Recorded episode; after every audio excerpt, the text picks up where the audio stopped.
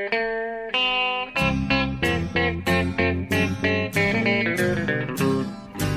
out there, we're on the air. It's hockey night tonight. Tension grows, the whistle blows, and the puck goes down the ice. The goalie jumps and the players bump, and the fans all go insane. Someone roars, Bobby scores at the good old hockey game. Oh, the good old hockey game is the best game you can name. And the best game you can name is the good old hockey game. Hallå, hallå, hallå, hallå, hallå, hallå allihopa. Det är dags för NHL-podd igen. Det har bara gått en knapp vecka sedan vi spelade in senast. Men då var vi båda i korresoffan. I alla fall i New York. Och nu är jag tillbaka på redaktionen i Stockholm. Det är avsnitt 144.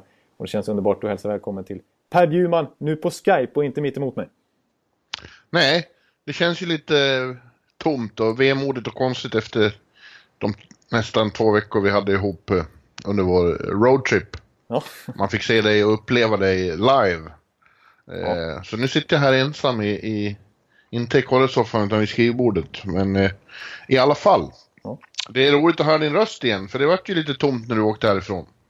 Ja, det är... Ja, det kan jag förstå ändå. För det var ju ändå... eh, Vi har ju... Ja, det var ju intensivt. Det var ju två veckor med sex matcher och eh, vi har ju trots allt eh, tillryggalagt oräkneliga mil nästan upp från eh, Fort Lauderdale hela vägen upp till New York i Ja. en Impala Chevrolet. Ja. Så att eh, det, det var lite speciellt. Känns lite annorlunda att komma tillbaka till pojkrummet hemma i Örby höll jag på att säga. Eh, och verkligen sova ut här. För att jag, var, jag måste ju erkänna att jag har ju varit lite jetlaggad. Så jag var nästan mer Ja, jag skulle just fråga dig hur det har gått med jetlagen och så. Ja, det går ju inte så jättebra på till, när man kommer hem. Snarare, det går ju bra när man kommer dit. Av någon anledning. Det är mycket svårare på tillbaka vägen. Jag har ju, det har dock gjort att jag har varit supervaken mitt i nätterna och kunnat se NHL som vanligt. Men sen har jag haft svårt att somna efter det och sen har jag absolut inte kunnat vakna. Så det har varit en ansträngning.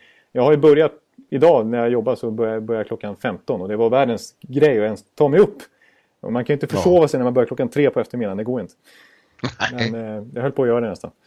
Så att det har varit lite speciellt. Men, eh, och jag måste, så jag måste erkänna faktiskt, av flera olika anledningar så måste jag säga att jag var mer utvilad förra veckan när jag fick sova på korresoffan sista natten och spela in podd än vad jag är idag. Det måste jag säga. Jaha. Ja, du, har, du har börjat jobba igen, du har dina skift ja. Och det Ja. blir lite konstigt. Ja, exakt, så, vi, exakt, så vi, nu skulle man vilja ha återgå till de här två timmars poddarna men återigen här så har jag lite tryck från, från chefshåll här att jag ska återgå till min redaktörsstol. Varför det? Vad hände ikväll? Det var Nej, igår det det- var precis. Nu har jag fått läm och- lämna eh, det oerhört intressanta eh, som vi ska diskutera idag, inte minst eh, slutspelsracet i NHL. Till slutspelet i all hockey allt som pågår. Det är ju kval och det är slutspel och det är SHL och det är Hockeyallsvenskan och det är division 1 och allt möjligt. Det är framförallt hockey som pågår i Sverige här. Ja. Eh, Eller ja, ja, det gör det ju i NHL också. Men, men eh, ja, så det är det, det är det jag måste in igen och börja hålla på med. Ja, ja. Men du får hälsa dem att det här är ju mycket viktigare. Det har jag sett på reaktionerna på sociala medier och i kommentatorspåret i min blogg också att eh, det var väldigt uppskattat att vi var ute och åkte du och jag. De vill att vi ska göra om det och det får vi lov att göra då. Ja, vi har några alternativ till hösten tycker jag. Antingen från, från Minneapolis och ner i mellanvästern eller den ännu mer lockande turen tycker jag. Från eh, Las Vegas till Phoenix till Dallas till eh, eh, ja, eh, Nashville och till Tampa. Ja, ja den, den tackar jag inte about till. Den tackar jag inte nej till. Nej, jag tackar inte Nej. nej till någon roadtrip egentligen. Den, den som vi pratade lite löst också om Minnesota-varianten där lite mid, som du säger, Midwest, mid, ja, Middle USA. Eh, Med, med kanske Detroit och nya arenan i Detroit där kanske och Chicago och Stora Pittsburgh, fördelen Columbus. med, med Phoenix och Dallas och så vidare och Tampa är att det blir inga snöstormar där. Nej. Nej, för det råkade vi ut för lite här på den senaste roadtripen kan vi säga. Det var, när vi väl kom uppåt i landet så var ju vädret inte lika tillfredsställande som det var nere i Florida. Nej, Det är ju ingen snack om den saken. det är inget snack alls om den saken. Det är absolut ingen snack om den saken. Nej, det är det inte. Nej. Men eh, ja, men nu är, nu är vi tillbaka i den gamla klassiska vardagen här. Ja, det är vi. Eh, Och ska göra en vanlig eh, podd. Men jag, jag gör, det är lite nytt för mig ändå. För det här är första gången jag använder det headset som eh, har skickats till mig från Stockholm. Och när du som är ett eh, tekniskt geni var här så löste du ju hur jag ska använda det också. Ja, det var... Så jag sitter här som en, eh, som en jag vet inte, som man ser i en livesändning från en sån här ja, du ser ut som, gala. ja. ja, jag tycker du ser... De är lite mindre, men det är nästan så att du är som en... Eh, vad ska man säga? Pierre Maguire, Doc Emrick eller någonting. Ja, precis. med riktigt headset med liksom stora feta lurar och så en rejäl eh, fast mikrofon. Liksom. Ja, och förhoppningen och tanken är att det ska bli bättre ljud då. Inte så mycket skrapande och skit. Så det låter som att jag sitter och spelar eh, roulette samtidigt. Ja, de, exakt. De här de är oerhört behändiga. Speciellt när, det, när du ofta är ute på hotell och på resor eller sitter på pressläktaren i New York och ska spela in eller något sånt där. Så, så, eh, så är ju de här behändiga små hörlurarna bra. Vanliga, vanliga liksom iPhone-hörlurar kan man säga. Men nu, nu har vi investerat i en liten mikrofon helt enkelt. Eller ja, en ja. riktig, riktig sån headset. Ett headset. Ja. Vi får se om det blir succé. Jag tror det faktiskt. Känns, ja. känns bra. Men... Eh, ja du, vi tar väl och tittar lite på vad som har hänt sen du åkte hem då i slutspelsracet som ju kommer att vara det som är i fokus eh, tills grundserien är klar. Ja. Och vi börjar som vanligt med öst tycker jag. Där, vi kan ju börja med att konstatera att tre lag där är, har fått ett X vid namnet i tabellen vilket betyder att de är eh, helt matematiskt och formellt klara för slutspel. Det hade det, de inte när vi träffade senast. Det stämmer. Nej. Och det är de tre topplagen i, i Metropolitan eh, Division. Washington Capitals, Pittsburgh Penguins och Columbus Blue Jackets. Hörde du att det blev en, en bäckis där? Ja, just det. Washington Capital. Ja, det var en ny, ny variant av en bäckis där, men det stämmer. Ja, ja eftersom han spelar i Washington så får det bli så. Capital. ja, just det. Det var nästan medveten. Nej, det var det inte. nej, nej. det var en olycka. Jag satte en morot i thirststrumpen igen. Ja, förlåt. Ja. Eh, och eh, det är lite anmärkningsvärt att det är just bara Metropolitan-lagen. Det, det understryker ju att det är den det har varit säsongens eh, powerhouse, den där divisionen. Ja, det var någon som kallade den här om dagen tror jag för President's Division. Ja, det är, de här ja. tre lagen har alla chans fortfarande att vinna. Det är de som gör upp, kanske i konkurrens med Chicago som också är uppe på 100 poäng nu. Men annars är det bara de som är uppe över 100 poäng hittills och har ett X och verkligen ja. är bäst i ligan. I alla fall i Om jag förstår saken rätt så är Rangers som ligger på första, som också tillhör Metropolitan då, som är, ligger på första wildcard-platsen. Sex poäng bakom de där 100 poängslagen men är också väldigt nära att clincha. Just det. Ja, då, det, det, är så märkligt läge de har som, som, är, som ligger, alltså ligger på wildcard-plats men är i praktiken klara för slutspel men har för långt nästan upp också till... De är liksom ett ingenmansland här i, i väntan på slutspel. Och har de mer poäng än Montreal som alltså leder Atlantic som vi har tangerat några gånger. Att... Ja, det är ett värdelöst system som jag konstaterar. Det kan inte fortsätta så här. Nej, det är eh, orättvist. Det gör ju dessutom att matcherna eh, på, som de spelar det är svårt att, att hitta liksom en, en, intressant ingång i dem. Nej. Det är bara en väntan på slutspel här. Jag, tror, jag, jag är inte så hundra på att det är något särskilt bra position att befinna sig i. Nej, precis. Man, man spelar inga vänta. tävlingsmatcher nästan. Nej.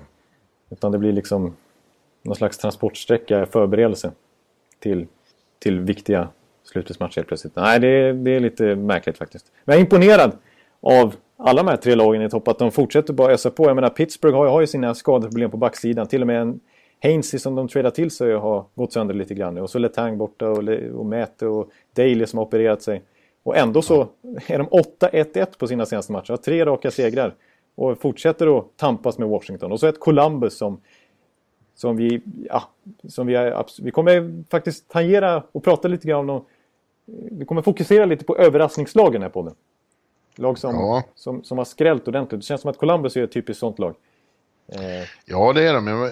De har liksom ham hamnat lite under radarn efter sin 16 matcher långa segersvit, den historiska i, i höstas, eller i vintras. Ja. Eh, och eh, sen har man inte pratat så mycket om dem, men de är ju verkligen kvar där och är fortfarande ett väldigt starkt lag. De är 100 poäng. De är med och slåss där om, om President's Trophy.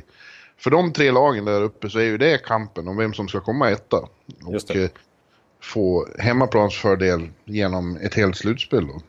Ja, jag tyckte vår, din kära kollega där borta och mycket ansedd Pierre Brunn på TSN och ESPN, han, han kallade deras race som President's Trophy som alltså typ lika viktigt. Det kanske är överdrivet lite grann, men nästan lika viktigt som att ta överhuvudtaget för Tampa, Boston och Islanders att ta sig till slutspel. Alltså, Ja, det var ju lite överdrivet. Lite, lite överdrivet, men ändå alltså slippa kanske möta, möta varandra då i, i första slutspelsronden och istället ställas mot ett Islanders till exempel. Kanske. Ja. ja. Eller Boston. Ja, eller Toronto. Ja, nej, men det, jag, jag, jag, överhuvudtaget undvika varann. I åtminstone ja. första omgången. Typ förr eller senare måste de ju upp mot varandra. Plus att man Vilket då också säkert... är en väldig olycka. Ja, plus att om man väl kom, tar President's Trophy då har man ju säkra hemmaplansfördel genom hela slutspelet ända till Stanley Cup-finalen. Liksom. Ja, det har man. Så det är också en fördel naturligtvis. Men... Ja, Columbus, jag håller med om det. Jag, jag hörde en intervju med Nick Foligno häromdagen också om just det här med, som du sa, efter den där 16 matchers sviten så känns det som att de tog ett litet steg tillbaka. Och både Washington och Pittsburgh gick förbi. Och det slutade snackas lite grann om, om Columbus. Eh, men efter det så hade de något lagmöte. Foligno samlade ihop dem, blev Tortorella och hela de ledande spelarna i laget. Och då liksom kom till fram till att de var lite head of schedule. Att visst, de är inte så bra så att de ska vinna 16 raka matcher egentligen. De måste tona ner sin självbild lite grann och förstå att det är ju en liten skräll att de är så här upp, högt upp i tabellen. Men nu måste vi ja, vi måste utgå från att vi är ett hårt jobbande lag som liksom måste strida för alla poäng vi får. Och sen dess så har de återigen byggt upp den här consistent nivån. När de liksom Ja. bara tar poäng efter poäng efter poäng och liksom inte ser så långt framåt. Eh, För nu är de återigen det här stabila laget som är nästan på nivå faktiskt med, med Pittsburgh och Washington. Faktiskt. Ja, om man ska komma ihåg att Tortorella, ja, som vi har sågat så mycket, men han är ju faktiskt historiskt en rätt så bra eh, slutspelscoach. Ja. Eh, han har ju tagit eh. Tampa, ja, till hela vägen och eh, han tog Rangers till konferensfinal ett år när de kanske inte egentligen borde ha varit där. Eh, 2012. Just det. Eh, och eh, det ska bli väldigt intressant att se vad de kan. De får ju som sagt den svåraste öppningsrundan av alla. För de måste gå upp mot antingen Washington eller Pittsburgh. Så gillar de inte ta första platsen. Nej, precis. Men det är, än så länge så fortsätter man ju se dem lite som en underdog här. Och att man, Ja. man tror inte att de kommer kliva upp och vinna hela NHL liksom. Eh, I grundserien. Så att det är precis, de får tuffast möjliga motstånd. De, gjorde, ju- de fick ju möta, senast de var i slutspel för några år sedan så fick de möta just Pittsburgh. Och då, det var Foligno också inne på i den där intervjun, att då tyckte de att de gjorde en jättebra serie. Och de fick Ja. stående ovationer från hemmapubliken när de åkte ut i Game 6. Men de var ju ändå inte riktigt nära. Det var ju ingen snack om att Pittsburgh var det bättre laget och hade betydligt mer erfarenhet när det väl... För det är ju en helt... Det vet vi alltid. Det här är, det, och det stöter ju nästan alla nya lag på. Första gången de går på, till slutspel på ett tag. Att det är en helt annan grej. Och det kommer vi snacka om om några veckor. Alltså vilken skillnad det blir. När väl Ja. slutspelet börjar. Det blir en annan sport nästan. Ja, Du har något gammalt Ja. uttryck som du brukar dra i bloggen när det är dags för slutspel. Du måste dra det en Ja. gång till. Poddlyssnarna har vant sig vid det, men det, det är dags igen. ja slutspelet är eh, grundseriens elaka storebror som precis har blivit utsläppt ur fängelse och är ute och letar efter trouble. Ja, där har vi det. Ja, det det var ett stämmer ju. jag tänkte på den och hörde den, men den är ju fantastisk. Den jag är- måste tänka ut en egen som innan slutspelet börjar. Ja, just det. En Att, eh, eh, grundserien är Ekeliv och slutspelet är... Eh, Oh. jag vet inte vem man tittar på. Nej, ja, jag jag, jag, jag, fick säga det. Jag fick säga det. Ja, men lite så är det. Ja, så är det. Men det... Eh, precis, den där serien var ju... jag byggde upp lite kanske orealistiska förväntningar på vad Columbus skulle kunna åstadkomma i fortsättningen. Men det var också så kul därför att eh, de... Det var ett sånt otroligt drag i, i Columbus och i Nationwide Arena. Och det ser jag fram emot igen, att, att det blir slutspelsfeber där. Det kan bli jävligt häftigt. Ja, precis. För det, det har man ju... Det, du har ju upplevt det liksom på riktigt då, men det, det tror jag den breda NHL-publiken inte riktigt förstår. Man ser Columbus som ett marginellt lag som inte har, där inte är så stort intresse. Och det är klart det inte har varit det när de varit så otroligt dåliga genom klubbens historia. Men när det väl har gått bra så är det ett ruggigt tryck där inne i Nationwide. Ja, det är det verkligen. Kanonen mullrar och... Ja. och det, det är faktiskt... Eh, hela stan engagerar sig på något vis. Så att ett bra Columbus är, ett, är bra för NHL faktiskt. Ja. Att, mm, ja. Ja, spännande. Men du, eh, om vi fortsätter titta på öst, ja vi kan titta på Atlantic också då. Du nämnde, där är det ju faktiskt också lite spännande om kampen om första platsen. För det är mellan Montreal och eh, Ottawa. Eh, och man tänkte, sig, eh, det kändes ju kanske då som att Montreal hade avgjort den kampen. De vann ju dubbelmötet här i helgen. Just det. Båda matcherna. Men eh, det är fortfarande bara Eh, ja, nu är det tre poängs skillnad, men Ottawa har en match mindre spelad. Ja, men Ottawa gick och tog en tung seger mot Boston och Mont medan Montreal lite snöpligt gick och förlorade på övertid mot Detroit. Ett avhängt Detroit. Ja, ja just det. På, ja, eh, det gjorde de. Men ja, det där är ju, tycker jag fascinerande eftersom eh, det laget där kommer att möta då Rangers här i New York och jag kommer att gå på de matcherna. Och båda är ju, båda är ju kittlande, antingen Bell Center eller Canadian Tire Center. Men som jag nämnde någon podd redan tidigare, alltså Erik, Erik K mot Henrik L är ju Ja.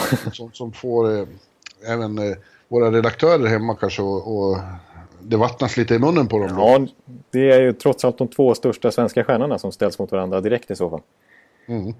Så att eh, då blir det inte stö- några större problem att hitta givna svenskvinklar eh, på nätterna, om nätterna så att säga. Eh, Och du vet ju vad jag har sagt om Ottawa. Jag har på tjatat om dem några veckor nu. Att jag tror att det, de är livsfarliga med Guy Boucher eh, eh, hans första år. Det är då han får med sig lagen. Då har de inte hunnit tröttna på hans defensiva spelsystem. Exakt. Och hans, Hans relentless, hans röst som jag alltid imiterar, den, den biter fortfarande i spelarna. Efter, efter Ja. några år så orkar man inte längre höra den där. Nej, jag tror faktiskt det är så. Och att eh, hans, hans eh, stil är så demanding och kräver sån total hängivenhet från spelarna att det, det är nog lätt att tröttna efter ett par år. Men just första säsongen så är den ripe. Ja. När alla har köpt, köpt det liksom, och det verkar de ju ha gjort. Precis, och det är ganska nytt för Ottawa det här. Alltså det, det är ju ganska stor skillnad mot förra året. Faktum är så här att de har gjort, som är ganska talande för deras spelsystem och vad Boucher har inneburit för dem. Visst, det går mycket, mycket bättre nu. Och de släpper in mycket, mycket mindre mål än vad de gjorde förra året. Då var de ett av ligans absolut sämsta lag. Det läckte som ett såll där bak.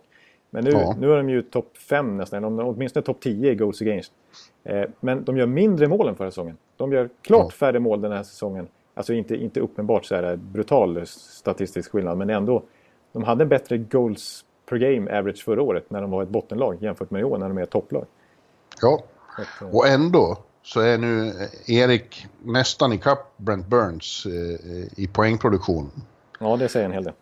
i det här systemet. Alltså det är ju... Återigen, nu är det börjar bli uppror i Ottawa att... Eh, jaha, Brent Burns ska få eh, eh, Norris Trophy för att eh, eh, han har bäst poängproduktion. Men förra året var det ju det som vändes mot Erik, att det inte bara är poängproduktion som gäller. Nej, exakt.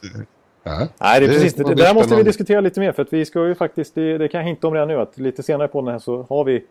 Vi, vi pratade om det för en och en halv månad sedan och sånt där, hade vi också ett sånt här segment. Men nu ska vi återigen på allvar verkligen grotta ner oss lite grann i awards. Vilka Ja, vi ska vi. tycker ska, ska få. Och det är klart att Erik Men Karlsson... först ska vi... förlåt. Först ska vi... Eh, kolla klart på slutspelsracet. Det- Så kommer det att bli varje vecka som sagt. Tills vi är klara med det här. Ja, det, det är ju- oundvikligt. Det är fascinerande. Nu är det ju inte riktigt så infernaliskt kring strecken som man skulle kunna hoppas. Man, man önskar ju att det var som några år när det var ta fan varenda nästan lag har varit inblandat. Ja. Då kan man ju knappt sova liksom. Nej, då måste man ligger se på och älta hur det ska gå. Nej, precis. Men nu är det ju, i öst då så är det ju då Toronto just nu på tredje plats i Atlantic. Det är Boston som har ramlat ner på sista eh, wildcard-platsen. Eh, och så är det Islanders precis under strecket och möjligen Tampa Bay fortfarande då. Eh, men det börjar, se, det börjar se mörkt ut för ditt Tampa. Ja, det måste du konstatera här. Jag får... eh, Nej, innan, innan den här podden hinner släppa så, så eh, kommer eh, eh, Boston att möta Tampa Bay. En otroligt viktig match. Det känns som sista chansen för Tampa att hänga med i racet. Förlorar de den, då drar Boston iväg för mycket som ändå sitter på den sista wildcard-platsen nu. Då skiljer det... Är det sju poäng? Det. Ja, Ja, sju Ja, poäng precis. kommer det skilja. Det blir för mycket på fem. bara mindre än tio matcher kvar. Det går inte. I ett tvåpoängssystem. Så det är do or die. Och de ska dessutom, alltså Boston, apropå Boston som har, såg så otroligt bra ut här med en Brad Marchand i glödande form. Har faktiskt förlorat tre raka matcher nu. Förlorar mot Ottawa, de var ju nästan på väg ikapp där istället. istället och så förlorar mot Toronto så att Toronto faktiskt går förbi. Mm. Det har blivit en pikant situation där. Då Boston som alltså ska möta Tampa nu eh, och som ska möta Islanders på lördag. Så de är verkligen eh, otroligt viktig vecka för dem som väntar. Ja, och på något konstigt vis, eh, det, det darrar ju till i, i, i Bruins eh, leden därför att eh, alla tänker igen. Det är ju det är tredje året i rad som det har sett bra ut några veckor innan och sen hamnar de i streckdans i alla fall. Ja. Eh, och det, det kan ju vara eh, mentalt också, för det är fortfarande rätt många i laget ändå som har varit med om de här magplasken i slu, sista veckorna i två år i rad. Ja, precis. När de, när de snarare slag, slagit som Atlantic-divisionstiteln och sen så bara sista veckorna så halkar de ner och så till och med under strecket. Ja, det, känns det som... sätter sig. Besegrar sig själva några gånger. Ja. Eh, på ett väldigt underligt sätt. Ja. Eh, nu är det ju långt ifrån klart och Toronto eh, tog kvällen innan vi spelade in det här, i, i onsdags kväll, igår, en eh, väldigt tung seger borta mot eh, Columbus.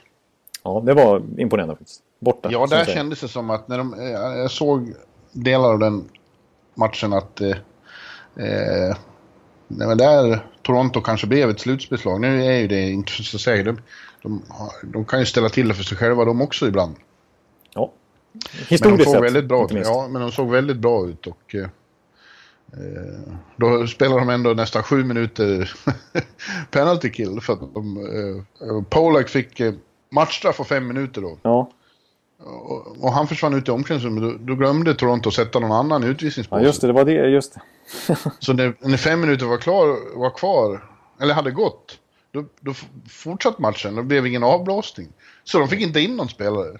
För det ja, får just man det, tydligen just inte det, bara precis. Ja, det sitter ju, det är ju tomt där, ja. Just det. Ja, det blir ju... Ja, det, det är ju... Så det var ju sju minuter eh, powerplay för Columbus som inte lyckades göra mål i alla fall då. Eh, men eh, Babcock tog på sig, "To- totally my fault. And it will never happen in my lifetime again. Ja. Nej, men om, jag har lite lust att stanna till lite vid Toronto eh, faktiskt. Alltså det har du. Ja, eh, Stanna till du, ja. Jonathan. Nej, men om vi ska, för det är ju också ett sånt här Jag ska inte dra med dig någonstans. Nej, nej. nej, men det är också ett typiskt överraskningslag i år. Och när du säger Babcock så måste man ändå ge han stor cred för det. här. Det känns som att han kan blanda sig i, i allra högsta grad en Jack Adams nominering där. För att... Eh, alltså visst, Ja, de det har ju... vore väl på tiden kan man Ja, tycka. precis. För han har ju alldeles exakt. Han har ju varit, aldrig nästan varit med i tankarna där trots att han har varit så framgångsrik, inte minst i Detroit. Men... Eh, för, för, jag kommer ihåg för någon vecka sedan, eller det är väl två veckor sedan nu, när de vann en match mot Carolina så, så liksom reportrarna efteråt sa liksom det här var ju det här var inte en fin seger, det här var pretty ugly liksom. Det, är liksom, det här brunkar ni till den här segern. Och då sa Babcock, oh, a thing of beauty. Precis, så här ska vi spela liksom. Typiskt för han, han vet ju att han sitter på ett så otroligt ungt och offensivt potent lag som vill framåt i banan och som vill göra poäng och det är, de, vill, de vill glänsa själva till och med kanske i vissa fall. Så det enda han trycker på det är att han vet att offensiven kommer stämma av sig själv så länge han sätter defensiven. Och det handlar inte om att backa hem liksom och spela, vara ett Guy Boucher-lag kanske nödvändigtvis. För det, här, det handlar kanske lite mer om att faktiskt backa hem lite grann. Utan det handlar liksom om att ha oerhörd disciplin i sina uppgifter på isen. Och det är det han trycker på, det det enda han trycker på omklädningsrummet känns det som och i avbytarbåset. Att de verkligen följer alla detaljer som han har i sitt system. Eh, och sen så, visst ni får ju fire away offensivt men defensivt är otroligt viktigt. Då, det känns som att det är, det, lite grann, det är den typen av segrar de har faktiskt tagit här på slutet som man ifrågasatte dem för inför de här viktiga veckorna. Ska verkligen Nylander och Marner och Mm. Connor Brown och de här killarna kunna och den, den ganska tunna backsidan dessutom kunna spela den här tajta hockeyn och fortfarande kunna vara potent offensiv. Och det är precis det de har varit. Alltså, de lyckas, som du säger, exempel mot Columbus igår. Och även mot Boston borta är otroligt imponerande. Eller hemma var det väl. Men eh, Ja, Lillnyllet är ju glödhet. Han är ju i säsongens formtopp. Han, han har gjort poäng nio matcher i rad. Jag tror att han har därmed eh, rookie-rekord i Torontos ärorika historia. är det så pass till och med att han slog rookie-rekord? Ja. Och han, han försäkrar sig om sin fina två miljoners bonus nästan här. Ja, Genom att göra sitt 20 mål för säsongen. Och är Ja. ju, han, är ju den pow, han är ju faktiskt en rookie. Till och med om man räknar in Line och Matthews och så vidare. Som har gjort flest poäng i powerplay den här säsongen. Han gjorde ett väldigt fint mål igår. En jävla skott tar han. Ja, det var bland det sista han ser av den matchen när han eh, ryckte sig fri där helt plötsligt. Eh, det var ju på sin speed han lyckades få det där friläget. Sen bara snärtade iväg ett Patrik Laine-skott i bortre krysset. Men du, apropå mål och soloräder, vi får ju lov att nämna det. Vi lämnade Pittsburgh nu, men alltså... Ja. Sidney Crosby gjorde väl typ årets mål häromdagen. Ja, faktiskt när han bryter sig mellan två backar och sen enhänt drar Ja, han fintar med ena handen också. Ja. Och sen drar upp en enhands backhand i nättaket. i nättaket. Det är fullständigt omöjligt. Det är, det, det är nästan omöjligt att göra det stillastående men det är ännu mer omöjligt att göra det med två backar efter sig i en matchsituation i full fart. Ja, Det är totalt obegripligt faktiskt. what the fuck liksom. Ja, Vår vän Jarko eh, på redaktionen, han smsade mig en timme senare och skrev att han fortfarande satt och darrade. ja. och då är inte han något Pittsburgh-fan. Nej, tvärtom direkt. Nästan. Ja. Nej, det var faktiskt helt... eh, Det var, det var årets mål, det, det kan jag ge honom. Alltså, visst, det har varit snygga passningsräder och lite mer solofinter och sådär kanske. Men just bara den sekvensen att han lyckas få iväg det skottet i den farten. Ja. Det, det, går, det går inte. Faktiskt. Nej. Tillbaks till Big Smoke och Ja. Maple Leafs. Eh, de... Tänk om det skulle bli så att eh, Ottawa kommer ikapp och går Montreal då. då. Då blir det en första runda mellan Montreal och Toronto. Låter inte det som eh, alltså, det perfekta scenariot när NHL fyller 100 år och allt? De Ja, två. Powerhousen. Kanadensiska Original Six-lagen, alltså vilken serie. Ja, det I är, Bell Center och Air Canada Center. ja, det är ju manus liksom. Det, är ju, det kan inte bli mycket. Nej, det håller jag med om. Det skulle vara sjukt coolt. Och frågan är om båda lagen kanske föredrar det sportsligt också. Jag vet inte. Alltså, istä- istället för att möta Rangers. Fast å andra sidan så får man ju hemmaplansfördel om man slutar etta i divisionen. Ja, jag tror... Ja, ja. bara att, att Rangers har så många poäng. Som sagt, Rangers är i lite limbo nu. Det är ingen som vet var de står. och De kan inte spela hemma längre. De har fått stryk sju raka hemmamatcher. Ja, nej, det är ju inget positivt facit. Nej, Jag tror inte det är någon som är livrädd för Rangers direkt. Eh, så nog vill, de, nog vill eh, Montreal helst vinna Atlantic ändå. Men jag tycker att det skulle vara jävligt häftigt med den serien. Ja, ja även... Men du, tillbaka, till, tillbaks till, vi, vi har ju fler lag här nu då. Islanders tog en otroligt viktig seger mot, eh, ja, i derbyt på Garden igår som jag var på. Just det. Eh, de låg under med 2-1 inför tredje men vände och vann med 3-2 utan att spela jättebra som de själva konstaterar. Men nu var det bara vinsten som räknas. Det är crucial. Ja. Eh, så de är två poäng bakom Boston på sista platsen men de har också en match mindre spelad. Det stämmer. Inte Så att. Islanders är ju definitivt in the hunt. Precis, och så möter de då alltså Bruins här på, i helgen. Ja. Det blir en otroligt viktig match. Eh, ja, jag är lite förvånad över Islanders. För när vi såg dem i Carolina till exempel såg de så oinspirerade ut. Visserligen var Ja. de precis kommit tillbaka från en lång nio matchers roadtrip och kanske var tröga ben. Och så vann de ju till slut ändå. Men man är inte så otroligt imp- imponerad av bredden i det där laget och spetsen utöver John Tavares heller. Men eh, Nej, konstigt på Garden igår. Tavares tog tre utvisningar och såg inte alls ut att balans. Eh, Men det där är ju också en styrka då, utan att spela på topp, att man lyckas på något vis krångla sig till segrar. Ja, för faktum är ju att Thomas Greis som de höll dem vid liv i första halvan av säsongen har inte jättebra statistik heller sista månaden. Jag tror han ligger under 90% sista månaden. Han Och var svinbra igår. Ja. Eh, och, men, men en som fått, vi ska inte säga att han har, gör någon succé, men han var ju utsedd till den stora floppen i höstas. Den absolut liksom katastrof. Ja. Ladd. Ja. Han har ju faktiskt, gjorde ett mål igår väl. Och Ja. är uppe i faktiskt 20 mål nu också, så han har ju... Ja, han har ju eh, hittat in, han hittade en ny identitet där och eh, de påpekade flera gånger igår att han är väldigt skön att ha med sig nu, den här tiden på året när det blir sån här eh, ja, do or die situation. Och det, är nog, det stämmer nog. Ja, det är ju en, han är ju trots allt rätt rutinerad, den Andrew Ladd. Han har två Stanley Cup-titlar på sitt CV. Eh, En med Chicago, en med Carolina. Och så var han ju tok-lagkapten i Winnipeg där han var otroligt hyllad för sina ledaregenskaper. Ja, han tog Ja, men han var ju liksom, han var ju... Ja, men han var ju härföraren där. Framförallt en säsong där, när, först när de gick till slutspel. Så var, fick han Ja. enorm cred för sina ledaregenskaper. Eh, Så att, Sa du Minnesota nu? Du menar Winnipeg? Jag menar med Winnipeg om jag sa Minnesota. Ja. ja. att, eh, Säg inte så. Nej, så får jag inte säga. Men, eh, och sen var han eh, återigen fantastisk att se. Vår favorit från PNC, som vi satt som, jag påstod i bloggen igår, snarare som Beavis och Butthead än Mowgli och Baloo. Så bara och fnitt- fnittrade när, när Tjosan Hosan hade pucken. Just det. Han var en attraktion även på garden igår. Han slog en fantastisk passning till, till ett mål. Nej, nummer 66, Josh, Josh Hosang. Det är som jag säger, trots eh, 12-13 matcher bara nu under bältet i, i NHL så är han ju en profil. Som sticker Ja. ut redan nu, en stor profil. Ja, det är man, man, blir, man blir liksom glad varje gång man tänker på just det, nu ska jag få se honom igen också. Ja. Och, och på måndag ska jag se honom live igen för då spelar de mot Boston ute i Bark eller för att säga Nashville ute i Barclays. Ja. Och då, då, ska jag gå dit i flera ärenden. Först måste jag ut på morgonvärmningen och höra hur stämningen är mellan Ekholm och Forsberg efter då har det ju spelats tre matcher i kvalserien mellan Leksand och Mora. Just det. Och de är ju Forsberg-Leksing, Ekholm-Moring. Bästa vänner till vardags. Nu pratar de inte med varandra. Nu är det, nej, nu är det inbördeskrig även i Nashvilles omklädningsrum nästan. Här. Och jag törs svära på att Forsberg är väldigt tyst efter, och förbannad efter första matchen. Men det ska vi inte gå in på i det här. I den här. Det ska vi vara alldeles tysta om här också. Ja. Ja, ja tillbaka för det, det, blir, det blir kul. Eh, sen har vi då det, ditt sorgebarn. Som... Eh, jag, det kändes som de sket en riktig lök när de lyckades förlora mot Arizona hemma i Amelie nu i veckan. Det var ju... Ja, det, det var verkligen inte bra. Nej, det är ju inte godkänt på något sätt. Alltså att förlora mot en avsågad näst jumbo på hemmaplan. Det är en must, mm. must win liksom. Ja, när man har ledning med 3-2 efter två perioder så tappar det i tredje. Vad är det för någonting? Nej, det är inte okej. Okay. Och samtidigt när man... Alltså den matchen. Arizona vinner ju skotten och jag tycker det var en välförtjänt seger för dem. Det är inte bara att Tampa klantade till det lite grann. Utan Arizona var ju bättre. Skulle jag vilja påstå. Det var, Tampa fick något turmål här och där och Kutjov är ju grym liksom.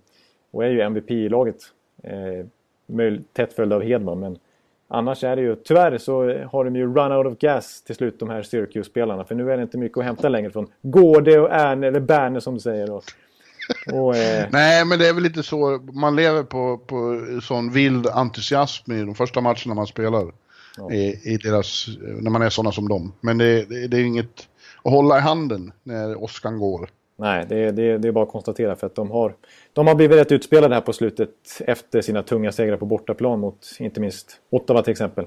Eh, men när de kommit hem igen här så, så var det ju 0-5 i baken mot Toronto. Det var 3-5 eh, till Washington och en odiskutabel seger det också för Capitals. Ja. Och sen så då är de faktiskt sämre än till och med Arizona den här matchen. Ett Arizona det måste, jag... vara demo, det måste vara demoralis demoraliserande på det sättet att när de spelar så så har de liksom inget i slutspel att göra heller. Nej, för jag tyckte det syntes lite grann i slutet när de forcerade där på Hedman och Kutch och på Palatto-gänget som har gjort det väldigt bra på slutet.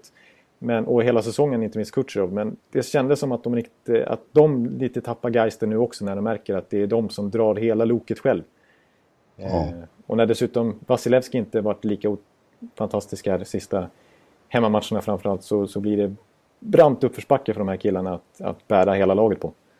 Ja, det är klart. Så att, Jag begär mycket av, av dem att de ska rädda det här. Ja, precis. Så att även om det ryktas om att Stamkos snart är tillbaka och Tyler Johnson borde vara tillbaka snart så blir det nog för sent. Jag tror inte de, det, det blir för många poäng nu. Så att jag, ja. jag, jag, tyvärr måste jag höja den vita flaggan. ja, nu är du rätt, rätt snar att göra det eftersom ja. du är en hysteriker när det, det kommer till Tampa. Men det var som coach Cooper sa själv här efter Arizona-matchen. We're running out of games to fix this. Och det är ju det som är problemet. Det är för, för kort tid kvar och de vill väl inte eh, stressa in Stamkos i laguppställningen. Men han skulle behövas i det här. De ska möta Boston två gånger med start ikväll. Ja, precis. Eh, han skulle ju behövas där. ja, apropå Stamkos kan jag säga så här, för jag tror inte alla poddlyssnare har koll på. Men som jag förstår det kring den här skadan så var den inte, nu, det här är lite spekulation trots allt, men så var den inte så fruktansvärt allvarlig ändå när den ägde rum. Alltså, utan en operation så hade han kanske kunnat vara tillbaks efter en månad ungefär. Men då hade ju Tampa ganska nyligen skrivit ett åttaårskontrakt värt 700-800 miljoner kronor med honom. Mm. Och eh, då vill man inte riskera sin franchise-spelares framtid. Så då väljer man att göra en operation trots allt. Och ja. nu när det, han inte riktigt är fit for fight heller så är det klart man kan inte riskera en sån viktig spelare med ett så långt och stort kontrakt att hoppa in några avslutande matcher den här säsongen. Utan det, han är för viktig på sikt för att man ska kunna överhuvudtaget gambla med honom. Så att jag, jag, jag, tror kanske det blir så att han inte ens spelar den här säsongen överhuvudtaget. Nej, kanske det. Eh, det Sen finns det ju några som i teoretisk mening fortfarande är med i racet och framförallt då i, om man ser den kategorin så Carolina, de, eh, om, om Tampa nu börjar förlora mot Boston och så, då kan ju Carolina rätt så lätt gå om dem. Ja. De har en match mindre spelade och, och två poäng mindre och, och Carolina är lite heta nu. Det är lite synd för dem att, att uh, den här stegringen inte började typ två veckor tidigare. Nej, precis. För nu ser de ju bra ut. De tar ju ja, de, tunga segrar på löpande band. Och Eddie Leck har varit bra när han har spelat, till skillnad från Cam Warden. ja, precis. Det är att Cam Ward fortsätter att vara första keeper medan Eddie Leck efter den här totalsågningen från Bill Peters som han ångrade så, så har Eddie Leck eh, spikat igen kassen ganska ordentligt faktiskt. Ja. Och gett dem seger på seger liksom. Jag tror ju att det är, avståndet är för högt upp och det är för många. Eh, de måste förbi även Islanders då, eller Boston. Det, det tror jag blir ja, det tyvärr svårt för Carolina. Philadelphia och Florida också har gjort sitt nu. Ja, precis. Det här är Framförallt ganska... Florida. Florida har nio poäng upp. Nej, det går inte. Nej. Det har utkristalliserat sig trots allt ganska tydligt bara senaste veckan här vilka lag det handlar om. Trots allt. Det har fallit av en efter en. Ja. Eh, så att, vilket, vilket, om du bara spontant gissar då, vilket lag du tror vilket, vilket lag du tror hamnar utanför av de här? Om vi räknar bort Tampa, för det gör jag faktiskt. Och så är det bara ett lag som hamnar utanför slutspel. Islanders, Toronto jag tycker eller Boston. Det, jag, jag, tycker det är extremt svårt att uh, spekulera om det. Ja. Uh, nej, det, jag, jag törs inte säga det. Nej. nej, jag tycker det är svårt. Jag vill, jag vill säga en sak till om Toronto bara. Det är att faktiskt, vi har ju pratat hela säsongen om deras rookies, men man måste ändå lyfta fram lite av deras veteraner som faktiskt har lyfts av sina, den ungdomliga entusiasmen också. En sån som Nathan Kadri har ju en fantastisk säsong. Eh, ja. De har två stycken centra med över 30 mål. Det är Matthews och Kadri. Och eh, LeBrun lyfter till och med fram Kadri här som Babcocks, Babcocks shutdown-center. Jag menar, det är väl antitesen nästan, eller antibegreppet för Nathan Kadri tidigare i sin karriär. Att han skulle vara responsible defensively och vara en coach go-to-guy liksom. Och ja. den här säsongen har han varit riktigt, riktigt bra i egentligen alla delar av banan, Nisen. Ja, de, vis de visste vilka de ville behålla av de där och vilka de ville ha bort. Exakt, för de skickade ett rejält gäng, men det var vissa de behöll och de har varit bra också. Reem Stike har varit bra. Tyler Bosak. Tyler Bosak är ju nästan 50 poäng också. Så att, eh, och så Fredrik Andersen som var katastrof i oktober i början där, men som är nästan uppe på 92 procent nu och är en mycket potent, eller mycket stabil ska jag säga, första keepern. Katastrof är ett starkt ord, men det är sådana som du... Eh... Ja, som uttrycker sig för, för hårt. Eller för... Eh, jag, använder, jag, jag har väl satt för mycket rubriker helt enkelt med rasar och ilska och så. Jag försöker tona ner det. Men, ja. men, eh, ja. ja men om, om, du, om du skulle tvingas säga då. Eh, Toronto, Boston Island. Vilket, vilket av de tre lagen går inte till slutspel? Vi kan säga så åtminstone. Ja, det, det laget som för mig är sämst på pappret. Det är ändå, det tycker jag ändå. Alltså jag, har, jag måste säga Islanders. Mm. Men de, jag är imponerad över hur de verkligen gnuggar sig på. Dog Wait har verkligen... Han har ju lyckats ja. sätta ett spelsystem där de också backar hem lite grann och, och utnyttjar sina chanser. Och de har ju faktiskt ja, nu kallat upp Halak. Tror jag. Fått en annan karaktär, ja. tycker jag, under honom. De har ju kallat upp Halak idag när vi spelar in också. Eh, för de har mycket back-to-backs överhuvudtaget i slutet skedet av den här säsongen och kommer, kan inte spela grejs hela tiden. Och Beruba har ju inte varit bra när han har stått. Så nu är Halak som har varit nere i AHL och satt klubbrekord i antal segrar, eh, antal seger, 12 raka segrar tror jag han hade det. Fin statistik. Han, är, han kommer upp nu och får köra några avlasta grejs och det tror jag är positivt för honom. Ja.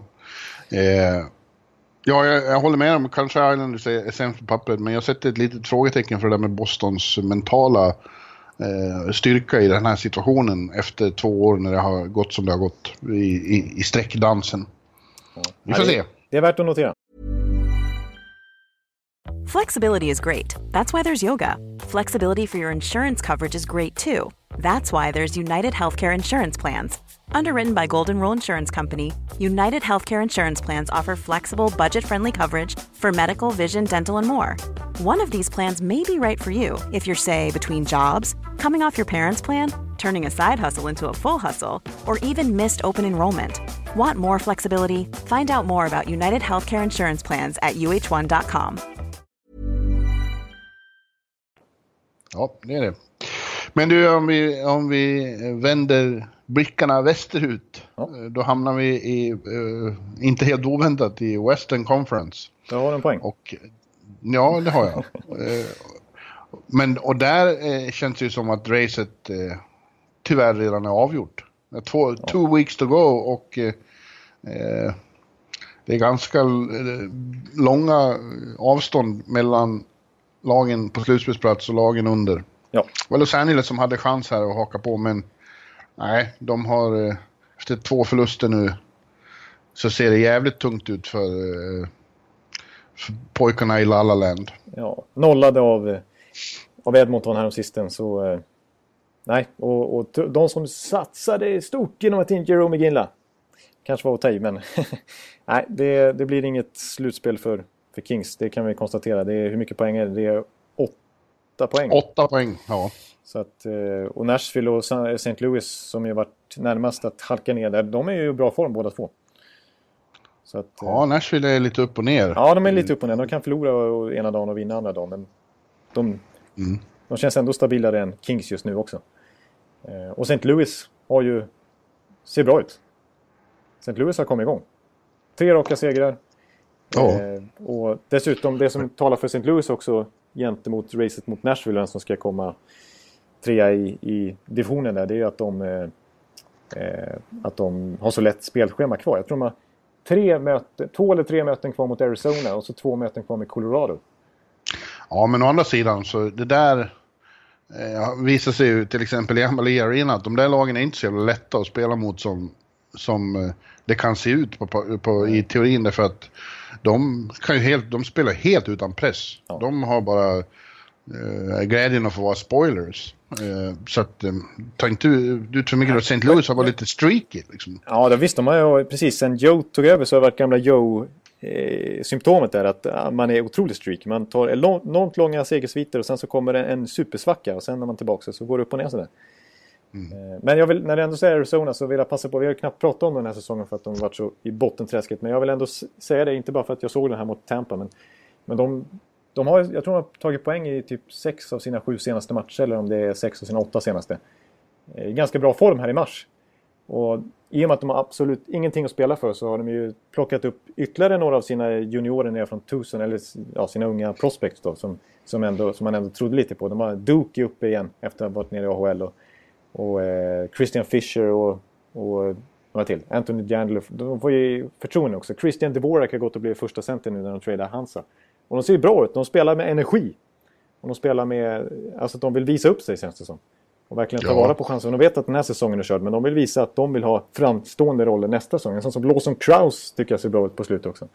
Så att, eh... Jo, men det är också något, just det där att, att man inte har någon press på sig. Det är klart Nej. att det gör det lättare att att spela ut. Ja, exakt. Vi såg till exempel... Ja. Vi såg i Columbus i motsvarande situation för två år sedan att de gick och vann de tio sista matcherna på grundserien när de inte hade någonting att spela för. för att de, det släppte Nej. pressen liksom. Ja, men vad fan. Först är det ju en lång, lång och hygglig period när man inser redan i november att det här inte kommer att gå. Och då är det ju bara tråkigt att ta sig igenom grinden. Men nu är, är slutet nära och det, det är bara så här, försöka göra det bästa av situationen exakt. Och de är ju inte... De är ju... några, några kommer åka och spela VM. Eh, Oliver alldeles säkert. Ja. Eh, men för tänk dig, liksom, de har inte spelat en match som har betytt någonting egentligen sedan slutet av november. Ja, exakt. Då vill man ju förmodligen förlänga säsongen med några matcher som faktiskt eh, har konsekvens. Och så. Ja, exakt. Ja, det är klart. Det, det, finns faktiskt en, en tydlig poäng i det. Och så motståndarna tror samtidigt att de möter ett lag som som kommer vara lojt och så de underskattar lite grann kanske. Som de inte kliver in med samma inställning till mot ett slutspelslag till exempel. Så att, ja, jag, tror, jag, jag tycker det har en poäng i att säga att det är, inte, det är inte helt enkelt att bara stöta på ett Arizona idag. Faktiskt. Nej. Nej. Men eh, det finns, eh, vad gäller toppstriden där då, så är Chicago är det enda laget i, i väst som har ett sånt X vid namnet. De är klara för slutspel formellt och eh, Ja, man upphör aldrig att beundra eller bli imponerad av Chicago. Nej. Vi har ju pratat om det många gånger. Det här var en säsong när det skulle bli tyngre för dem. Och nu eh, så är de running away, har chans på President's Trophy och kommer nästan garanterat att vinna västra konferensen i alla fall. Ja. Eh, och eh, ja, det är ett, varannat, varannat år laget eh, ja. är, li, ligger i någon slags vinnarhår igen. Och jag, det blir inte kul för eh, St. Louis och Nashville får nog krösa vad de kan för att inte hamna på den där sista wildcard-platsen och tvingas upp mot Chicago första omgången. Nej, för nu är de... Alltså, återigen så är ju deras bästa spelare i form. Deras kärna som har vunnit alla Stanley Cups till dem. Duncan Keith är ju över 50 poäng nu som back. Smugit lite i bakgrunden. Och, och Jonathan Taves och Patrick Kane inte minst som är med och hotar till och med om poängligasegern igen. Och Panarin och så. Mm de här Panik och Schmaltz och de här som vi knappt hade koll på inför säsongen. Ja, vi hade ju koll på dem, men att de, att de skulle gå in och vara sådana här bärande spelare, eller, liksom, eller kunna komplettera stjärnan på så här bra sätt som de har gjort, det är ju bara att lyfta på hatten. Lyft på hatten nu, Jonathan. Ja, min stora hatt Den som jag sitter med. imaginära hatten. Ja. Men eh, å andra sidan så har ju Minnesota plötsligt eh, ser ganska dåliga ut här i match. Åkt på Ja, många förluster. också. Och, och, komma på tredje platsen där i, i, i Central och få möta Minnesota känns plötsligt som ett, ett väldigt attraktivt eh, alternativ. Ja. För att Minnesota, eh, nej, de sladdar ju, slirar. Och vi vet alla Bruce Boudreaus slutspels eh, facit. facit. Ja. Det är inte så attraktivt. Nej, så att... Eh, ja. Jag är lite, lite förvånad ändå över Minnesota, men man ska inte dra för starka slutsatser. Men de, som sagt, de har inte sett bra ut här och nu är det faktiskt sex poäng upp till Chicago. Det var det ju inte i närheten av bara för några veckor sedan. Så. Nej, de har, De har ju lätt. De har ju varit ledande powerhouse of West. Ja. genom hela vintern. Men du vet vad han sa? eh, En kollega vi pratade med i Washington, vi hade en lång diskussion om det där med, med Boudreau, som har sånt, eh, med all rätt, gott rykte som coach. Men när det börjar gå emot i slutspelet och de förlorar viktiga matcher, då he, he's, he tightens up och blir så här eh, spänd och osäker och det där sprider sig i, i hans lag. Ja. Och nu känns det som Minnesota har befunnit sig i en sån situation när hans eh, eh, ängslan och, och, och, och hans, att han blir så spänd att det smittar av sig på Ja. laget. Det är inte bra. Nej, för det känns som att det är ofta, det är precis så det är. Och jag kommer ihåg den där klassiska som jag har varit inne på många gånger när de torska eh, föll ihop när han tränade Anaheim och de torskade mot Chicago 2015 som gick till final sen. Efter att ha lett med 3-2 i matcher. Alltså hur han blev totalt utcoachad av Quenneville i matchups och sånt där. Trots att de hade hemmamatch i sista, i sista matchen där. Ja. Och liksom, då, det var nästan en coachförlust faktiskt från Bordeaux då. För det, det, det var mycket märkliga beslut han tog då. Och han såg inte i harmoni ut på, på, i båset. Helt... Nej, I fjol gjorde Lavaliette om det. ja. ja, precis. Han lyckades också utcoacha Bordeaux liksom, när det väl hettade till. Ja. Men sen är det lite spännande i Pacific också ja, om placeringarna.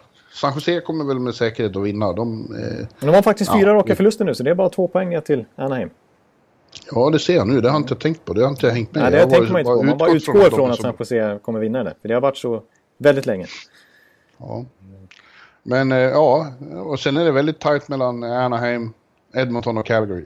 Det är bara några få poäng emellan. Så det blir intressant att se vilka som hamnar var och vilka som får mötas. Men det är ju intressant, det har du rätt i. Då är Sharks indragna i det där också. Ja, det, det tycker jag. Vi har pratat mycket om Edmonton och Calgary i sista tiden. Men jag måste säga att man var ju lite förvånad inför säsongen att kanske Anaheim skulle med Randy Carlyle, det oerhört kritiserade coachvalet, att de skulle gå och kanske kunna vinna Pacific Division. Ja. Men eh, Jag vann en väldigt tung match mot Edmonton i, i, i natt. Nu satt jag uppe och tittade på och sen eh, fick vänta till tre på morgonen innan jag fick tag i dem jag behövde få tag i. ja. ja. Nej, men det är, där är faktiskt ett drama. Och det känns som att det är ja, lite, lite onödigt av San Jose att slarva bort den här första Ja, platsen. men vad är det som har hänt och vad är det som inte fungerar där nu då plötsligt? Nej, jag förstår inte riktigt hur de är, vad som har hänt egentligen. Brent Burns är faktiskt poänglös i sju eller åtta raka matcher. Han som har varit så Ja. het under hela säsongen, konsekvent. Hans grepp om Norris Trophy-bucklan är inte lika fast längre heller. Nej. Och jag tycker nästan, för nu ser jag att klockan tickar på att vi kanske måste speeda upp. Och ska vi helt enkelt lämna slutspelsracet där och gå in på NHL Nej. Awards nu? Nej. Vi ska bara avsluta med att säga att eh, ja, du, du slog ju redan fast att Los Angeles kommer inte att komma kapp. Du, du säger att det är för mycket med åtta poäng. Och det är det nog. Men vad är det som har gått snett där då, Jonathan? Varför har de i avgörande lägen inte lyckats hänga på? Nej, det är ju bara att konstatera att Jerome McGinley lyckades inte till ingens förvåning ska jag säga, lyfta deras offensiv. Jag menar, de blir nollade här av Edmonton och de, de gör ju för lite mål fortfarande. De, har, de är ju alldeles för tunna offensivt. Det är ju bara att kolla på pappret liksom vilka de tvingas spela topp 6 minuter och det är många spelare på väg utåt, ner, neråt ska jag säga i, i backen. Typ Marian Gaborik och Brown. Ner i backen? Ner i backen, ja. Eh, Jaha. Så att, och Det var hårt. så att det här Bishop Quick-experimentet räckte inte. Det kändes som att de gick lite grann för att kan vi inte göra mål själva får vi försöka släppa in ännu färre mål. Men nej, Ja. Kings är för tunna och för, sitter i en för komplicerad eh, cap-situation för att kunna göra Ja, det är dags för en rebuild. Det är, det är nästan dags att börja spränga lite grann där, om de kan göra det. Inse det. För att det här räcker ju inte. Det här blev ju inte en slutspel av det här. Liksom. Ja, men okej okay, Ondskan. Låt oss titta på awards istället då. Ska vi göra det? Ja, vi gör det. det eventuellt så tar vi halva den här veckan och tar... Ja, så du får komma... Är det någon chef som står och tittar på det? Ja, lite grann, lite, lite grann så alltså. Men vi, vi, vi, vi, får se, vi får se. Vi, vi, vi, vi kör på. Vi, vi snackar på så det vi vill säga är vi, vi, vi tar den tid vi, vi behöver så får vi se hur långt vi hinner. Exakt. Det här är viktigare än jävla slutspelsmatcher i Sverige. Who cares? Ja, rätt inställning. Ja, men vi börjar väl ja. med... Eh, vi börjar längst bak med Vessina, tycker jag. Ja, längst bak med Vessina. Ja, det är en av de få... Jag är ju röstberättigad. Just det. I de flesta kategorier som varande medlem i Professional Hockey Writers Association. Just det. Så du har ju i allra högsta grad en roll i det här till och med. Inte bara ja, kan sitta Vessina, och spekulera.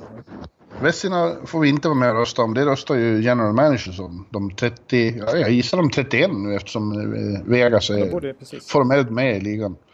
Eh, och eh, ja, det är väl egentligen bara... Det är ju Braden Holtby, Sergej Bobrovski, Devon Dubnik och möjligen Cam Talbot som det kommer att handla om. Ja, jag tycker det är de fyra som är som man kan ja, peka, peka ut extra tydligt. Och det är väl kanske... Ja. Och nu när vi närmar oss slutet så tycker jag egentligen själva vem som ska få den tycker jag bara står mellan Holtby och Bobrovski. Jag tycker nästan att Holtby har ryckt. Ja, alltså min, ja. ja. mitt alternativ. Jag har varit inne på Holtby mycket och i början av säsongen var det ju Dubnik med tanke på hans sjuka statistik när han låg på 94-95% nästan framåt jul. Men sen så i och med att Minnesota har tappat lite grann, inte minst sista månaden här, så har ju även Dubniks statistik gått ner sig ganska ordentligt. Mm. Och eh, de som har kritiserat Dubnik tidigare under säsongen, även när han var som bäst, så, så var det lite grann att de tyckte, om man kollar på den avancerade statistiken, lite grann att hans, han är, är lite grann av ett frukt, kanske lite mer frukten av ett bra försvarsspel snarare än tvärtom också. Eh, att man kan peka på det, snar, om man jämför med Holtby och Bobrovski i alla fall. Bobrovski, ja. ja, för mig har nästan Bobrovski seglat upp som nummer ett. Han har ju, ja. Han, han, ju, han är ju faktiskt den som leder de här givna kategorierna nu, till exempel räddningsprocent och uh, goal against average. Han har flest segrar också. De där absolut tydligaste kategorierna som man pekar på är ju Bobrovski nummer ett i. Uh, och han är i Columbus... Men nu, nu ska du ha klart för dig att det är, det är ju det eh, general managers tittar på. De, de tittar inte på Low danger save percentage. Nej. och de tittar också väldigt mycket på, och vilket jag, även jag gör om jag får säga det, det handlar inte bara om att vara jämn. Liksom, eh, det handlar också om vad för slags räddningar man gör i vilka lägen. Liksom, i, om man är, höjer sig och är riktigt bra clutch. Ja. Då är man ju en, en, en målvakt för de stora ögonblicken. Det betyder också någonting. Ja. Tycker jag. Ja, det är så är det absolut. Eh, Bobrovski, ja precis. Varken Bobrovski eller Holtby har ju visat sig riktigt på den här styveln. Visst, Bobrovski gjorde ett bra World Cup om man säger. Annars har inte han... Eh, historiskt sett kan man ju inte titta tillbaka så långt och konstigt. Men nu ska man ju bedöma efter den här säsongen naturligtvis. Men, eh, och Holtby har ju inte heller något... Han har inte, gjort sig, han har inte riktigt gjort sig sen som någon slutspels räv som kliver fram med de största ögonblicken. Han har...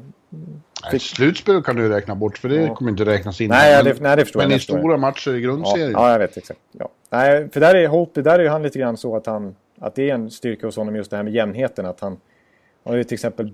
Om jag kollar på de här kategorierna, till exempel low danger save percentage, alltså enkla lägen som man ska rädda. Där är han etta i hela NHL. Det vill säga han släpper in väldigt få tavlor liksom. Han tar det han ska ta, man kan lita på honom liksom. Ja, men vi har också sett ögonblick när han har gjort helt fantastiska räddningar i väldigt svåra lägen. Ja. ja. Eh, det ser jag. Jag, tycker att eh, graden av svårighet i räddningarna är, är, är, också en faktor. Ja, Nej, det är klart man ska... Att det är också... Ja, men så är det. Men Bobrovski, ja, jag vet inte. Alltså, jag, jag, känner också att Bobrovskis... Ja, vem fan ska ha det då? Försvarsspel kanske... Ja, men jag tycker ändå lite mer imponerande säsong av Bobrovski i ett Columbus med tanke på det. Visst, de har, de har bra unga backar där som har, och ett Tortorella-system som har satt sig. Men jag tycker ändå jag menar, i, i Bob, nu börjar man ju i Columbus håll också börja, det blir populärt nu från, från Ottawa-håll och från Boston-håll att lyfta fram sina killar, Marchand och Carlson som MVP. Men nu börjar, börjar killar som Foligno och så vidare och Columbus-fansen säga att nej, vi har vår MVP i Columbus och det är Sergej Bobrovski. Han har varit otroligt bra den här säsongen. Eh, vunnit extremt många matcher åt dem. Spelat en, enormt trygg utpost där längst bak och som sagt han leder ju nästan alla kategorier man kan leda som, som general managers tittar på. Så att ja. eh, Bobrovski, och han, han, han är inte långt ifrån... Det var ett konstigt ljud och så. Vad händer nu? Vad händer nu? Hallå? Hör du mig? Ja, vad var det där? Jag vet inte. Var det jag som blev alldeles för inne i, eh, i min Bobrovski? Vänta, det är jag som har på NHL här. Jaha. jag tänkte, jag, har jag helt tappat rösten eller vad händer? Nej, du, alltså du hörde inte, jag fick in något i hörlurarna här. Ja, du fick... Jag, du... jag öppnade någon sida, det var... Just det, autostart någonting. Ja, förlåt. Ja. Nej, men, eh, nej, men jag, jag, jag börjar falla lite åt... Eh, men jag tycker det är otroligt, jag tycker det står, det är som du säger, jag gnäller varken om det blir Holtby eller Bobrovski. Jag tycker det är de det, det står mellan. Ja, Holtby har varit väldigt bra på slutet och gjort helt fantastiska, svarar för helt fantastiska insatser. Jag vill bara påpeka det. Ja, det och eh, de här general managers som röst, röstar, ja de tittar på den här statsen men de tittar också på de, hur målvakterna har varit när de har sett dem live. Ja, det är sant. Så det är mycket sånt som Ja. Och, och, och Holtby... Och i, i, synne, i synnerhet i de viktigaste matcherna. Just det. Och det som är värt att lyfta fram med Holtby också är att han har ju bättre statistik den här säsongen än förra året när han vann Vesina. Mm. Det är ju lite det är imponerande att han lyckats putta upp en ännu bättre säsong på pappret faktiskt. Ja. Men nu vi fortsätter upp i banan då, då blir det Norris då. Det blir ett eh, litet drama i år. Jag var redan inne på det att eh, efter halva säsongen kändes det helt givet att Burns skulle vinna och eh, det är fortfarande... Eh, oddsen är ju att han kommer vinna framförallt för att så många i Kanada röstar och vill eh, rösta på good Canadian boy när han har varit så dominerande. Men igen känns det, tycker jag, börjar kännas som att Erik Karlsson är ännu mer imponerande. Ja, alltså det är ju lite som det här, eh, som du säger ändå. Och här, här pratar du med en av dem som ska rösta. Ja, precis, exakt. Ja, Nej, jag, jag Ja, alltså visst. För Burns, nu ser vi till exempel nu att han har gått poänglös här från flera matcher. Liksom. Eh, men det, ja, äh, men generellt sett så, när, man, när jag tittar, jag är ju en stats-guy lite grann, så när, när jag tittar på Burns, alltså det som är så sjukt med Burns är ju hur otroligt, och det är ju samma sak med Erik Karlsson, för han är inte långt efter i, i de här kategorierna. Och är en, sticker i allra högsta grad ut här också. Men, men Burns, liksom, hans förmåga att driva spelet, och framförallt jämfört med sina lagkamrater, är så otroligt imponerande. Alltså, det är bara att kolla på till exempel antal skott han har tagit den här säsongen.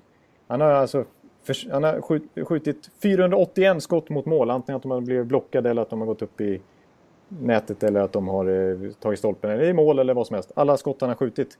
481. Den som är tvåa det är Alexander Ovechkin på 320 någonting. Alltså han har långt över 100 fler skott än tvåan. Ja. Och den näst bästa backen det är Erik Karlsson naturligtvis. Men han ligger på 300 blankt ungefär. 302. Så det är nästan 180 ja. fler skottförsök av Brent Burns. Det, det, är nästan historiska siffror. En, en back som är så otroligt involverande i spelet. Och om man jämför med sina lagkamrater också när han är inne på isen. Hur han flyttar fram spelet. Och det har inte bara att göra med hans usage. Att han får spela offensiva zonstarter och att han inte spelar boxplay och sånt där. För det gör han. Det är bara att när han är inne på isen så går spelet framför, framåt. Och jag, jag såg någon kommentar från Jack Vorasek som har gått och blivit eh, uttalat sig mycket ja. här på slutet. ja, ja. Eh, om allt möjligt som sa att nej, jag tycker visst Conor McDavid är, är, är en absolut, jag förstår att det är en Hart-kandidat. Men för mig är Hart, eh, Hart-vinnaren Brent Burns, för det är han som make the Sharks go. Det är han som driver Sharks. Ja, eh, han... vilket brandtal du håller. Ja, precis. Brent helt Burns. plötsligt mot Erik Karlsson plötsligt. Nej, men, men jag tycker att det är imponerande att se Burns, alltså hur... Jag menar, 27 mål av en back i dagens moderna era, det väger ju väldigt tungt alltså. Eh, det är ju otroligt ja. starkt. Ja, ja, ja alltså det är, jag säger ju det. Oddsen är på hans sida. Men jag, jag slår ett lika hårt slag för ja, Erik. Nu får, nu köra. Å, återigen eh, är han uppe i 66 poäng och han är mer komplett än han någonsin har varit. Han är mycket, mycket bättre defensivt. Eh, och samtidigt, det, det, poängen här är ju att de som sagt har ändrat spelsystem totalt. Mm. Och ingen, ingen i Ottawa ska komma upp i några stora poängskörder i det här systemet. Han gör det i alla fall uppe i 66 poäng på 72 matcher. Ja. Nej, jag, 14, 14 år, 52 assist. Han har mest assist av alla Ja.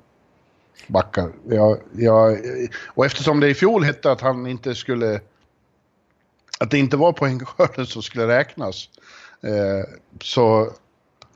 Hej! Ska, ska han bli bestulen igen? Och Ja. Nu, som sagt, de senaste veckorna Brent Burns... Han har sjunkit tillbaks lite. ja, han har tappat sin... eh, Eh. Han låg ju på över point per game, men nu har han tappat den, temp det tempot ganska tydligt här. Och det är bara fyra poäng ner nu till Karlsson. Ja. Eh, och jag tycker, alltså, jag menar, Karlsson har verkligen motbevisat alla kritiker den här säsongen tycker jag, som du säger, att han har visat att han kan anpassa sig till ett helt, an helt annat system.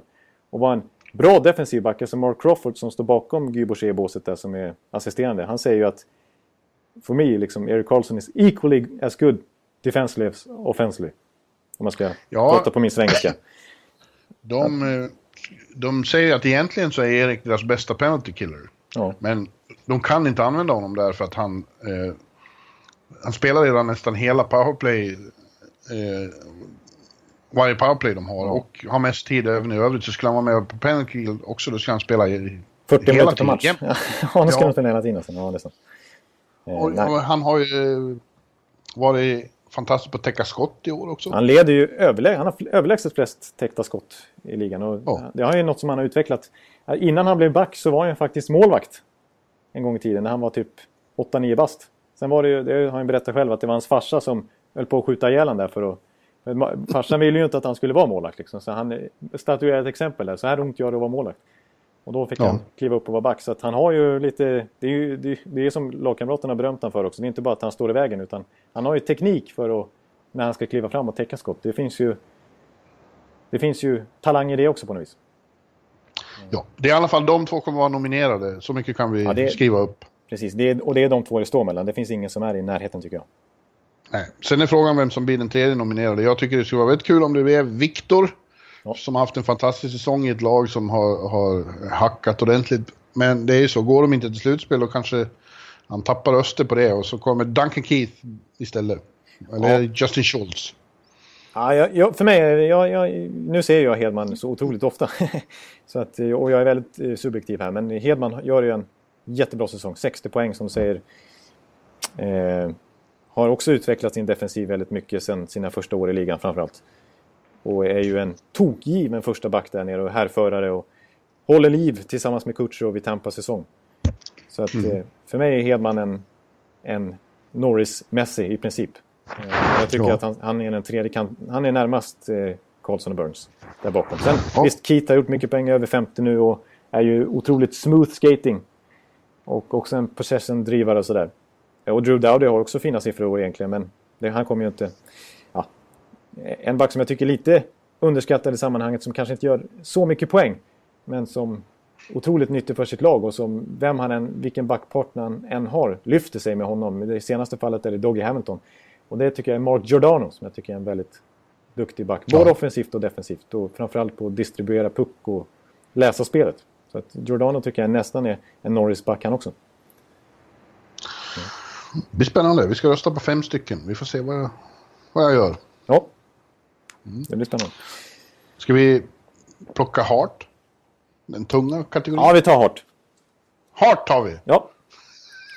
Det. Och eh, det beror ju på hur man ser det. Det har ju blivit rätt mycket bästa spelaren, eller åtminstone bästa forwarden. Ja, det har blivit så. åren. Men det är ju men Ted egentligen- Lindsey Award. Ted Lindsey Award är ju den bästa spelaren.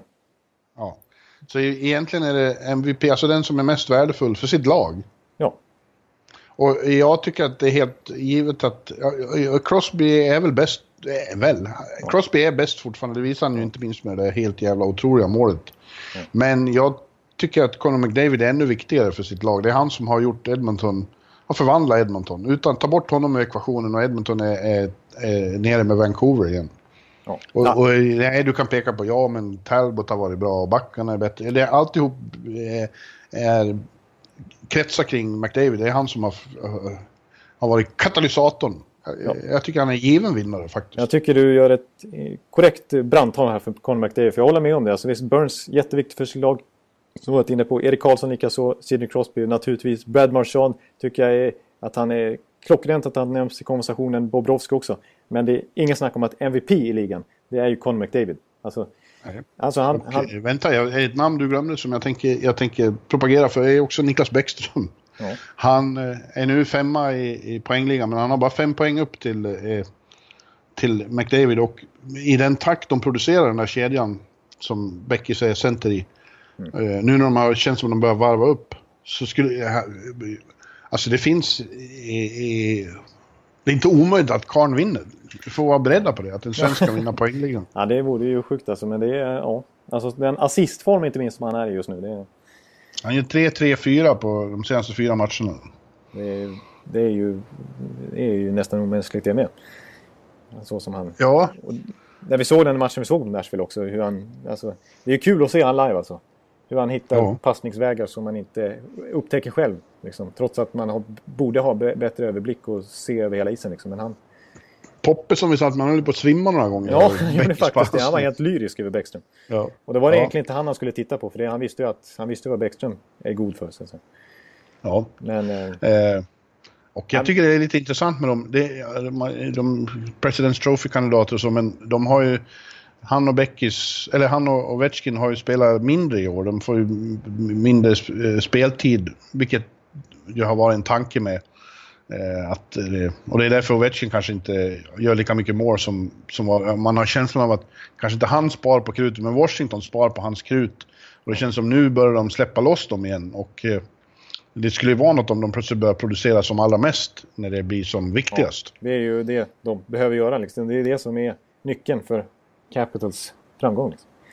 Ja. det- det- det Titta, där höll jag ett brandtal för Beckis. Ja, det var imponerande faktiskt. Det, jag tyckte du hade mycket poäng i det. Ja, Visst hade jag? Ja, det tycker jag. ja. Jag ska nämna en liten kon, en liten, vad säger man, en, en, en nackdel för McDavid som vissa har lyft fram här på slutet. Som jag tycker mer handlar om att, att, att Hart nästan alltid går till den bästa spelaren. Men faktum är att om Conor McDavid vinner, eh, han står ju på 26 mål just nu. Och senast en spelare gjorde så lite mål som vann Conn Smythe, eller Conn Smythe, eh, Hart Trophy. Det var 1975. Ja. Så att 26... Ja, men det, det, det skiter jag i. Ja. Jag, jag tycker att ingen har varit viktigare för sitt lag. Nej, alltså han tar ett lag som har missat slutspel tio år i rad till att bli... Han går till slutspel och från att i fjol varit skadad och sett hur dåliga de är, eh, egentligen, nästan, till att bli så här bra den här säsongen. Och man har ju sett också, det är ju också de här possession-siffrorna. När McDavid är på isen, hur de driver spelet när han inte är på isen, ja, då är de nästan ett bottenlag. Liksom. Emellanåt. Ja. Så att det är ju det är otroligt mycket som pekar åt eh, McDavid som Hart-vinnare faktiskt, tycker jag. Jag tycker inte det är något snack i just den här kategorin. Sen Ted Lindsay Award, visst. Crosby, absolut. Men Hart Trophy... Det är det som spelarna själva delar ut, eller hur? Ja, precis. Det är, det är spelarna Ja. själva. De kommer Ja, det, kommer, det kommer Crosby och, och Burns eh, att få mest röster. Ja. Förmodligen. Ja. Precis. Hör du, jag, jag är faktiskt jag, jag är otroligt ledsen men jag tror jag måste runda av nu. Det, vi har ju Selke, vi har Calder, jätteintressanta, vi har Jack Adams kvar. Om vi skulle vilja Ja. dryga ut nästa vecka skulle vi kunna flika in typ GM of the Year Award också. Ja, och, och, och coach. Jack Adams. Ja, ja. ja, ja, men du får springa Jag hoppas lyssnarna hör det här. Jag har all tid i världen och, och prata på. Ja. Och jag hade ju hoppats att att du, du skulle göra något av din serie Veckans Svenska, men den verkar ju Ja, just falla det. ihop. Det faller ihop totalt här. Det är ju, är ju underleverans något enormt alltså. Ja, det är en dålig vecka alltså. Riktig Dåligt. off-week. Jag gör en Boston Bruins just nu faktiskt och tappar lite. Dåligt Ekan. Ja. Nej, jag får försöka Ja, komma iväg starkt. Komma, komma tillbaka. Ja. Men hur du, nästa vecka så är jag ledig den här, vid den här tiden. eh, Så att då har jag hur mycket tid som helst. Och då, då hoppas jag att vi kan hitta ett tillfälle där vi kan spela Jag in hoppas att ordentligt. jag har det så också då. Ja, precis. Det är det som är grejen. Men, eh, Det är det som är grejen också. ja. nej, vi, vi får, eh, jag, får, jag får nästan be om ursäkt där. Ja. Och så får vi... eh, Jag hoppas att vi accepterar den och jag och lyssnarna. Ja. Men då har vi lite att se fram emot nästa vecka i alla fall. För jag, tycker bli, jag, jag, hade, jag hade förberett en hel del snack här om Selke och så vidare. och Lite brandtal här också. Men, men det, får, det får bli nästa vecka. Det får bli det. Okej, run. Ja. Run, ondskan run. Ja. Ja, tack så mycket alla ni som har lyssnat i alla fall och hängt med oss. Och vi eh, på återhörande nästa vecka och på återhörande Bjurman. Höj! Hej! Hallå, hallå, hallå. Hallå, hallå, hallå. Alex Chiazot, Joe Luis Arena och Esposito. Esposito. Uttalsproblem, men vi tjötar ändå. Och alla kan vara lugna, inspelningsknappen är på. Bjuder Hanna Kohl, han är grym i sin roll. Från Kållesoffan har han fullständig kontroll på det som händer och sker. Det blir ju allt fler som rattar in hans blogg. Och lyssna på hans podd. One, two, time, speed, so Hallå, hallå, hallå. One, two, time, speed, so Hallå, hallå, hallå. Ekeliv, som är ung och har driv. Verkar stor och stark och känns allmänt massiv. Han hejar på Tampa och älskar Hedman. Sjunger som Sinatra. Ja, och där ser man. Nu är det dags för refräng. Dags för magi, Victor Norén. Du är ett geni. Så stand up at home and remove your hats. Höj volym, för nu är det plats. One, two, time, speed, so Hallå, hallå, hallå. One, two, time, speed, so Hallå, hallå, hallå. One, two, time, speed, so Hallå, hallå, hallå. One, two, time, speed, so Hallå, hallå, hallå. Det er utroligt længe siden mor, der samtidig også har råd. Hallå, hallå, hallå. Det er utroligt længe siden mor, der samtidig også har råd.